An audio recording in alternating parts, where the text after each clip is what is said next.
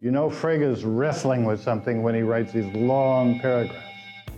Coming up on Philosophy Talk, Gottlob Frege and the Language of Reason.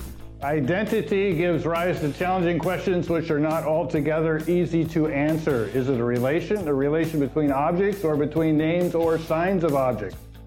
How much does language influence which thoughts we can think? Logic helps us think clearly, but can it also give us insights into the world? What if there were rules that you could follow and always reason correctly? Could there be a way of speaking that taps into deep philosophical insights about the nature of reality? Could there ever be a language that's free from all ambiguity? Our guest is host emeritus John Perry, author of Frege's Detour, an essay on meaning, reference, and truth. Frege and the Language of Reason. Coming up on Philosophy Talk.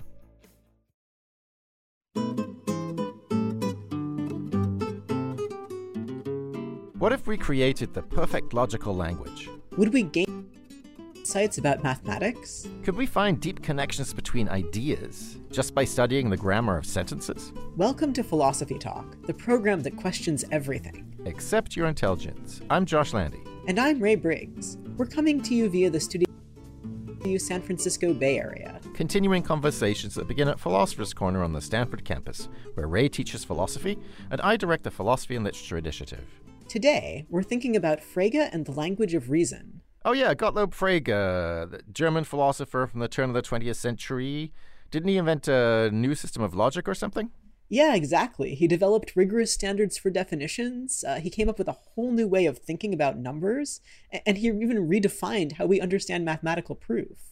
Okay, that's interesting, but why did Frege need to do that? I mean, mathematicians have been proving things for centuries. The, the Greeks had geometry, the Islamic Empire had algebra, the Chinese mathematicians of the Han Dynasty had those really sophisticated methods for calculating pi. All that was great, but their arguments just didn't look very much like the rigorous proofs we have today. I mean, yeah, they proved a lot of cool things and their calculations mostly worked, but no one had a comprehensive way of checking whether they worked. So no one knew how to check proofs until the 19th century? Well, they did, but Frege was systematic about it. He had rules that you could use to check a proof every step of the way. And if you followed all the rules, you could be absolutely certain that you hadn't made any mistakes. Okay, so Frege had a system for checking proofs. But but okay, riddle me this, Ray. How did he check his own system? Or did he use his own rules? I mean, that'd be like trying to figure out if your thermometer is accurate by using your thermometer. Okay, yeah, that is a fair point uh, system turned out not to have been perfect, and people did find out that one of his axioms leads to contradictions. Wait, wait, wait. So this guy revolutionized math by adding contradictions. How's that supposed to be an improvement? Okay, okay, so the details weren't perfect. Actual ideas were still good. I mean, having some system of rules is important, even if Frege was wrong about exactly which ones. And he also just gave us a really useful language to use for making logical arguments. But uh, didn't Aristotle already have a language for making logical arguments? Fido is a dog. All dogs are mammals. Therefore, Fido is a mammal. That's your good old fashioned syllogism right there. Well, yeah, yeah. Aristotle had syllogisms, but Frege's system was so much better. Like, look, lots of arguments valid, but you just can't express them with syllogisms. Like, here's one. So somebody has been stealing chocolate chip cookies in the studio. Ray does not like chocolate chip cookies. The thief obviously does like chocolate chip cookies. Therefore, Ray is not the. Yeah, likely story. Maybe Ray has a friend who likes chocolate chip cookies. nice try, but it isn't me. and that's what Frege helps us understand that I'm innocent. Oh, okay. So, okay, humor me, Ray. How does Frege help us prove your innocence? Well, he had this really helpful theory of the equals sign. So if Ray equals the thief, then anything that's true about Ray has to be true about the thief, too. But since the thief likes cookies and, and I don't, I'm not the thief. All right, I, I believe you. it must be somebody else. And, uh, and all of this works great for cookie thieves, but but does it really work as a general principle, Ray? I mean, take Lois Lane and Superman, right? Lois Lane thinks Superman is really cool, Superman equals Clark Kent, but Lois Lane does not think Clark Kent is really cool. So how would Frege explain that? Okay, that, yeah, that is a problem, but but Frege had stuff to say about it.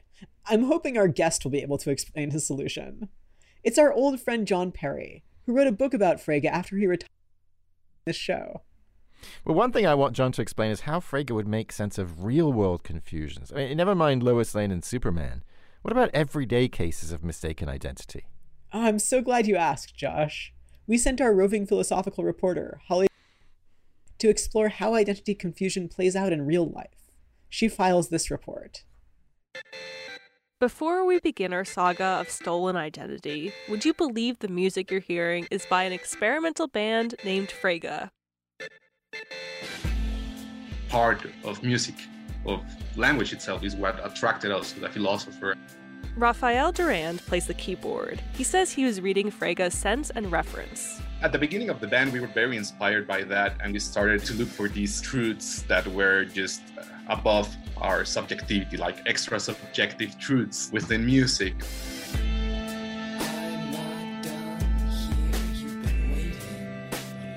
For example, the octave, you know, uh, the first C note, uh, middle C note, how it relates to the next one. It's not simply a matter of subjectivity. It's not uh, like arbitrarily you call this one C and this one C an octave above. It has a, a kind of a scientific relationship, like a, a, like a degree of undisputable truth. I'll hold you. I'll hold you close. I'll hold you. I'll hold you close. Now, about those stolen identities.